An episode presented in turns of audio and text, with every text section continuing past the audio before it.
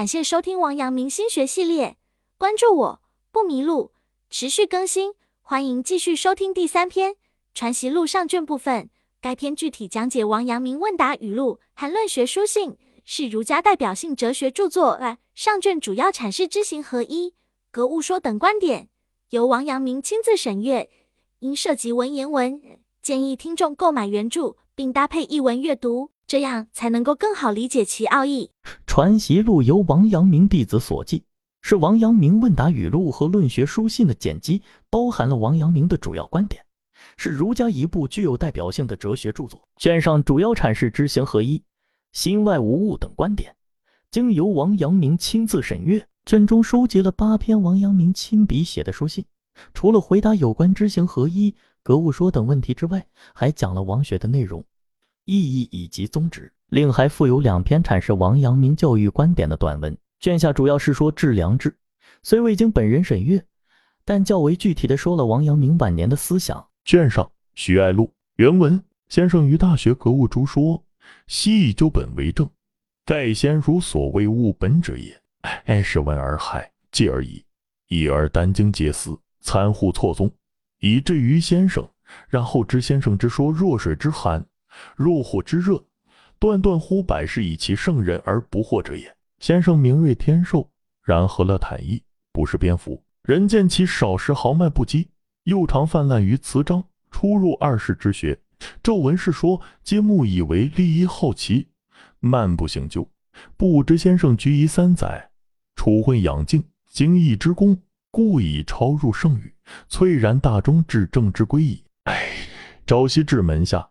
但见先生之道，及之若叶而养之愈高，见之若粗而探之愈精，就之若近而造之愈益无穷。十余年来，竟未能窥其藩篱。是之君子，或与先生仅交一面，或犹未闻其庆慨，或先怀忽意奋激之心，而聚于立谈之间，传闻之说，意断玄度，如之何其可得也？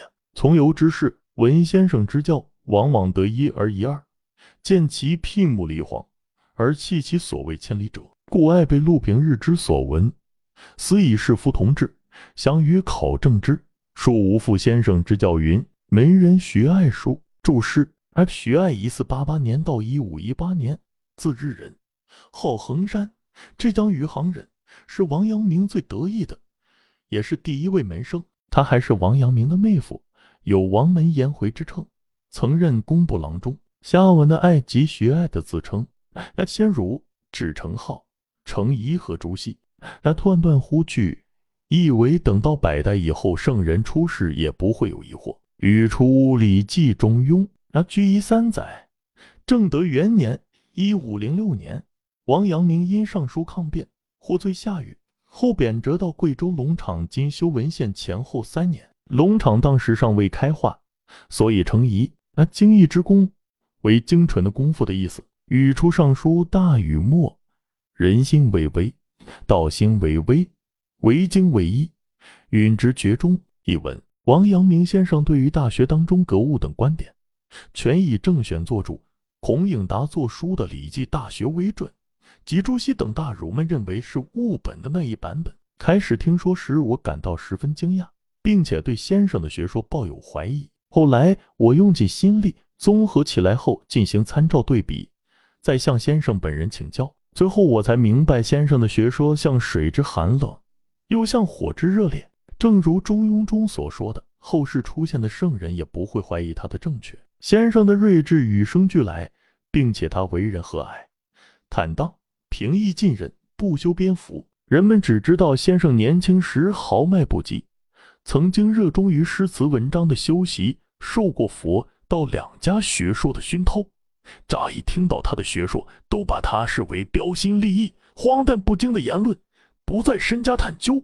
熟知先生在贬居贵州的三年当中，经历了艰难困苦的环境，修身静虑，精纯的功夫已经超凡人圣，进入了绝妙的境界，归人中正之旨。我日夜在先生门下修习。聆听他的教诲，认为先生的学说刚接触时会感觉浅易，而越是深人研究，越觉得十分高深。表面粗疏，但认真探究就越发感到精妙。接近时好像浅近，但深造时就觉得无穷无尽。修习十几年来，我自己觉得还没能窥探到它的边缘。当下的学者，有的与先生仅仅有过一面之缘，从没有听过先生的学说，一开始就先人为主的怀着轻视、偏激的心理，还没有仔细交谈，便根据传闻草率的妄加揣度，做下了一段。这样怎么可能真正理解先生的学说呢？跟随先生的学生们听了先生的教诲，也是大都一路的多而学到的少。就好比相马的时候，仅仅看到了马的性别、颜色等表面情况，却漏掉了识别千里马的关键特征。因此，我把先生平日里的教海信息记录了下来，给同学们传阅，然后共同考核订正，以免辜负先生的谆谆教诲。学生学爱记。本节结束。感谢收听王阳明心学系列，该音频采众家著作之长，关注我不迷路，持续更新，欢迎继续收听。